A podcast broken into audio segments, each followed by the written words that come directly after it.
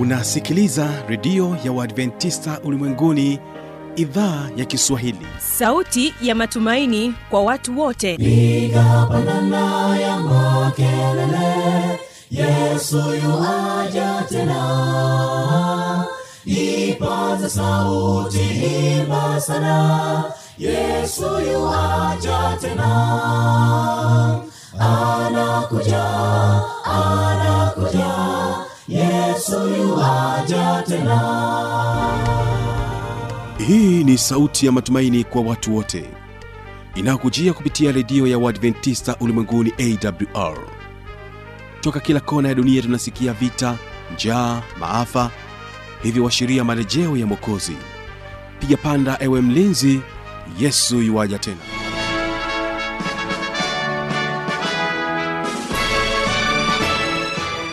ni matumaini yangu hujambo na unaendelea kutegea sikio idhaa ya kiswahili inayopatikana katika masafa mafupi ya mita bendi 25 lakini pia tunapatikana kupitia tovuti ya wwwawrrg kumbuka ya kwamba unaweza ukapata matangazo yetu kupitia redio washirika rock fm kutoka kule jijini mbeya pamoja na morning redio kutoka jijini dar es salaam. Karibu tena katika mfululizo wa vipindi vyetu na leo ni kipindi cha watoto wetu jina langu ni fanuel tanda na utaweza kumtegea sikio kibaga kisa cha fimbo saba. Tuweze kuungana na watoto kutoka kule drc congo. Wanasema kwamba sauti ya matumaini. Huo ni wimbo unasema kwamba sauti ya matumaini katika kwaya ya children melody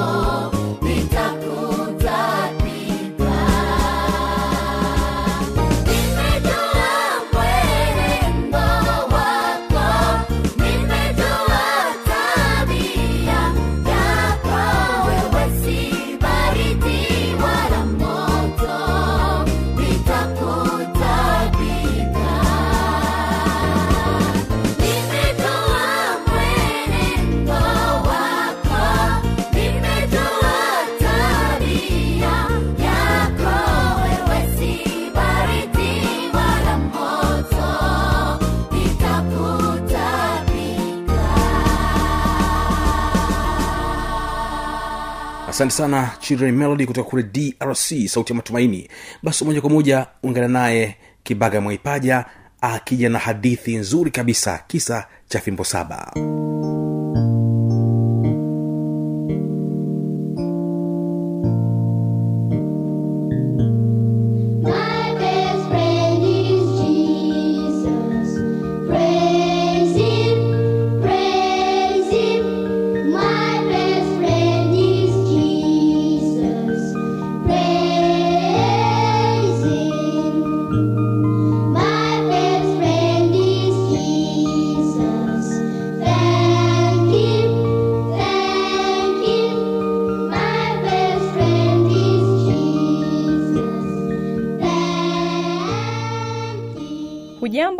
mzuri ambao unategea sikio muda huu popote pale ulipo.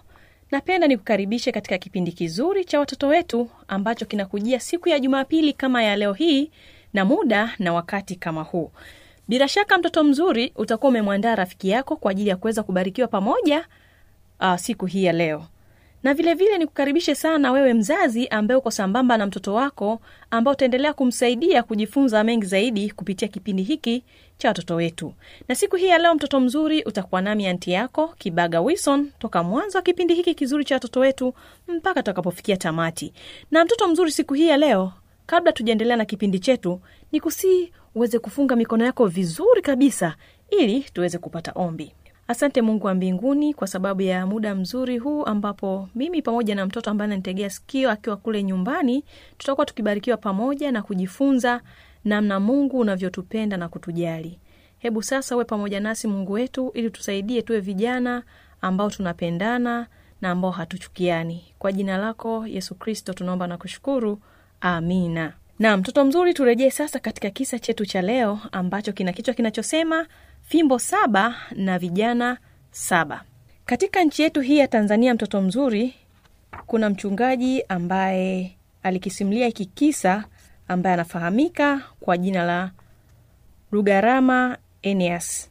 Sasa mchungaji huyu alikisimulia kisa hiki mahali fulani na kisa chenyewe kilikuwa kinamhusu baba mmoja ambaye alikuwa na vijana saba.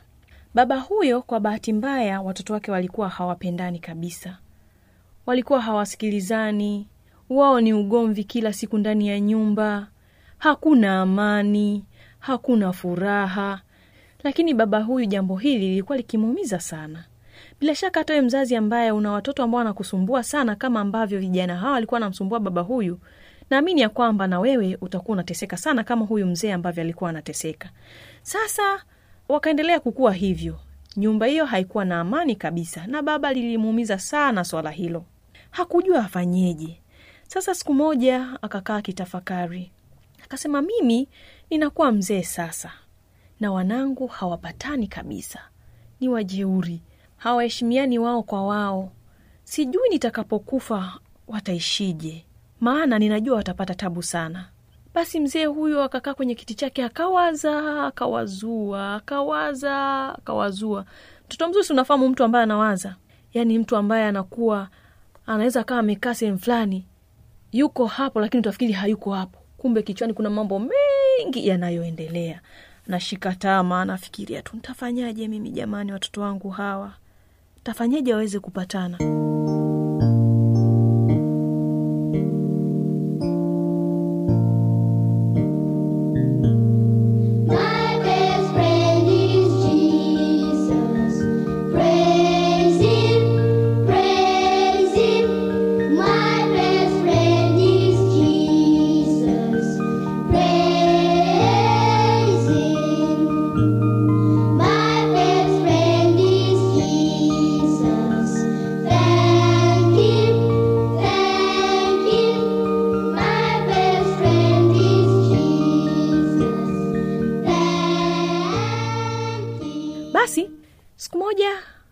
akiendelea katika swala lake la kuwaza hilo akapata wazo.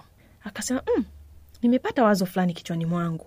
Nafikiri itaweza kufanya kazi vizuri.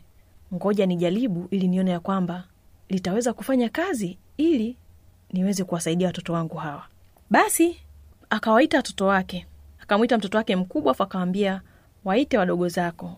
Basi wote wakaitana vijana saba. Akawahesabu moja mbili tatu nne tano sita mpaka yule kijana wa mwisho kabisa wa saba wote kwa pamoja wakawa wako mbele ya baba yao. Sasa baba yao baba yao alikuwa ametulia kwenye kiti chake. Baada ya kugundua kwamba wote wako pale akawaambia vijana wangu mimi nimezeeka sasa na nyinyi hampatani kabisa wala mpendani. Najua ya kwamba kwa sababu nimezeeka muda sio mrefu sana nitakufa. Sasa nitakapokufa sijui mtaishije watoto wangu maana hampendani hamuheshimiani. Ugomvi kila siku humu ndani. Hakuna amani nyumbani. Sasa leo jioni kuna kitu nataka niwafundishe. Kaambia haya. Jioni itakapofika kila mtu aje na kiboko chake kimoja. Tunaita kiboko au wengine wanaita fimbo mtoto mzuri. Sasa watoto wakawa baki wanamshangaa baba yao. Kichwa chote kimejaa mvi cha baba yao. Sema huyu baba leo ana nini? Wakabaki wanamsikiliza tu kwa makini huyu baba leo ana nini. Wanatamani kujua lakini hawajui.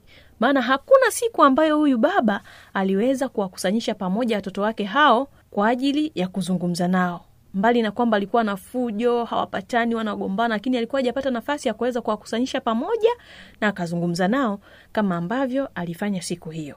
Basi ikafika mda ule wa jioni ambapo walikubaliana waonane wakiwa na viboko vyao au fimbo zao mikononi. Mzee akawa amekaa kwenye kiti chake. Akaambia watoto wangu naomba sasa mkusanye hizo fimbo zenu zote kwa pamoja. Wakazikusanya vizuri akazichukua. Baada ya kuzichukua wakawa watoto wamejipanga kutokana na ukubwa wao.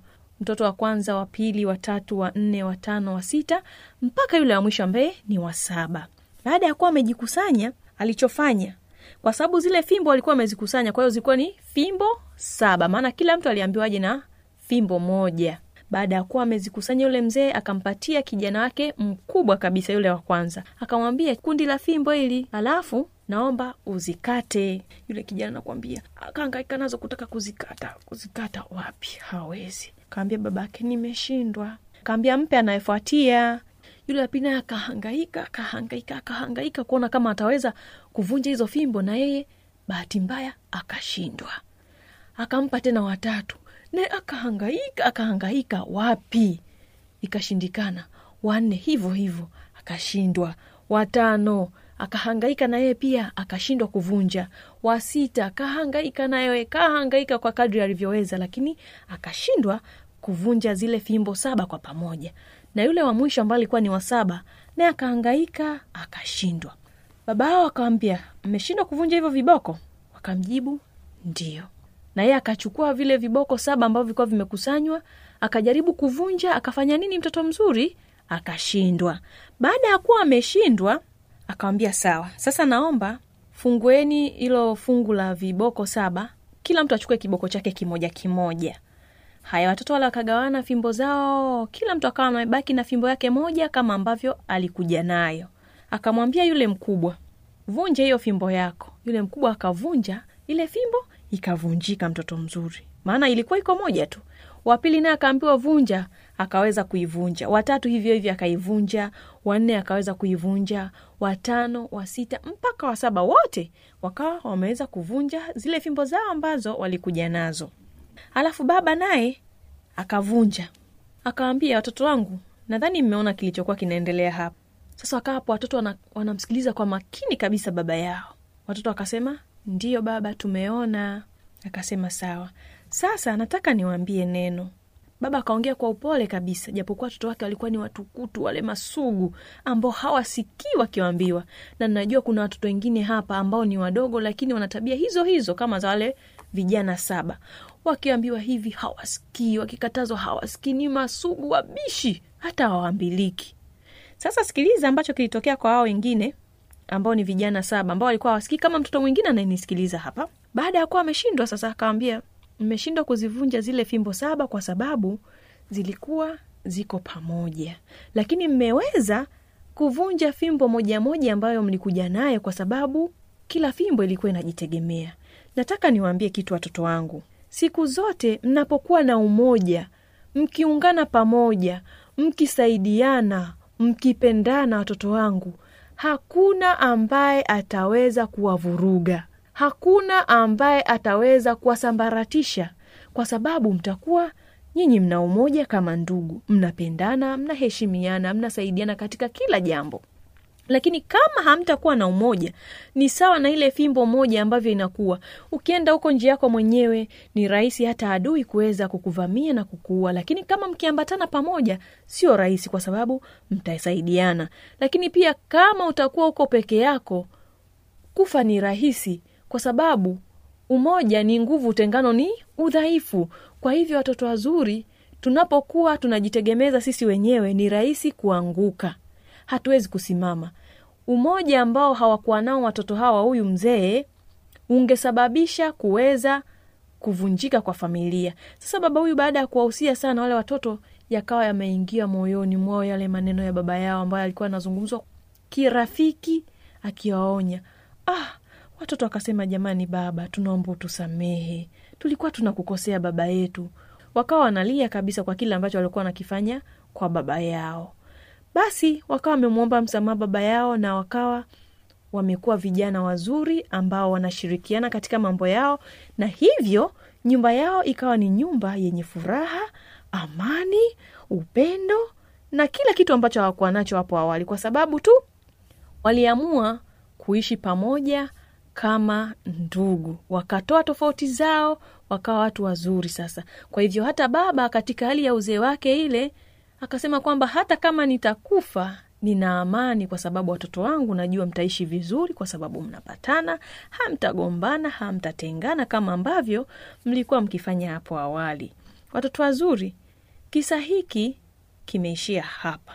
Lakini tunajifunza ya kwamba kupitia kisa hiki sisi kama watoto tunapaswa kuishi kwa umoja na kwa kupendana lakini si kwa kuishi kwa kurumbana rumbana kugombana gombana na kusumbuana tu hivi. Nyumba inakuwa haina amani. Tunawakosesha amani wazazi wetu.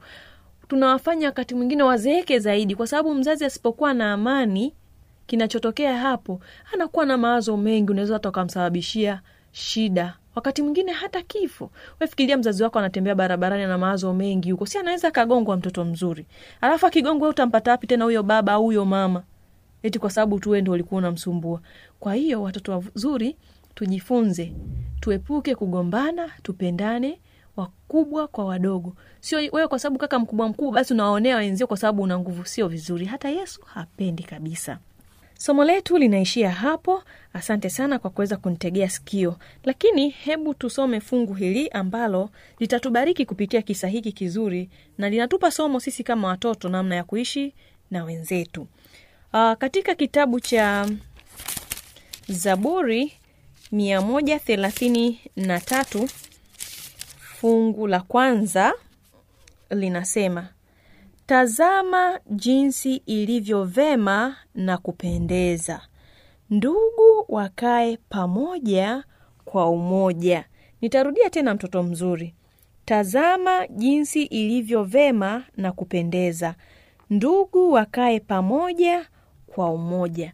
Hilo ndo somo letu la leo na kisa chetu kizuri ambacho kinatufundisha namna ya kuishi pamoja sisi kama ndugu. Ndo maana hata biblia takatifu inatuambia kwamba inakuwa ni vema tukiishi pamoja na inapendeza tukikaa kwa pamoja. Mungu abariki neno lake mtoto mzuri ili ya kwamba yesu atusaidie tuweze kukaa pamoja na impendeze mungu pia asante sana kwa kuwa pamoja nami na kushukuru kwa kutenga muda wako kuweza kusikiliza kisa hiki kizuri ambacho kilikuwa na kichwa kinachosema fimbo saba na vijana saba. Kumbuka ni katika zaburi 133 fungu la kwanza. Na mtunzi wa kisa hiki au aliyekisimulia kisa hiki anatokea hapa hapa nchini tanzania ambaye pia ni mchungaji rugarama inias kwa heli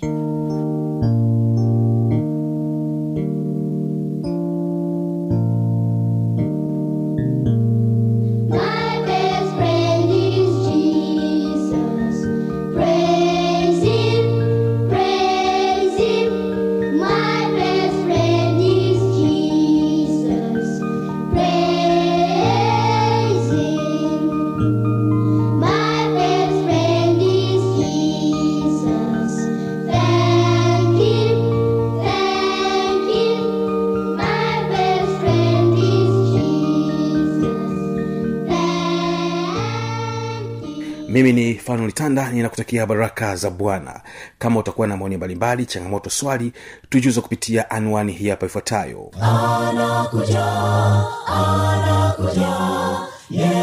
Yuaja tena. Na hii ni awr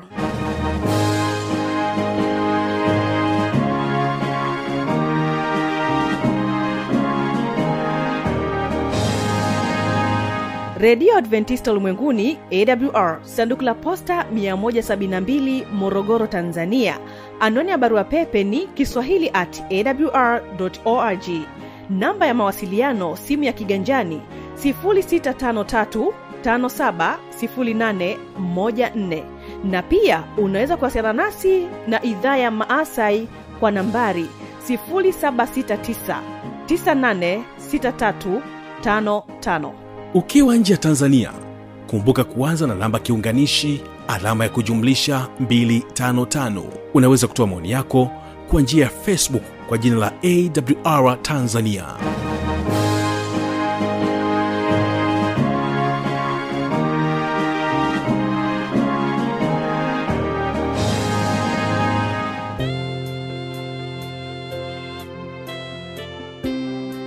Mungu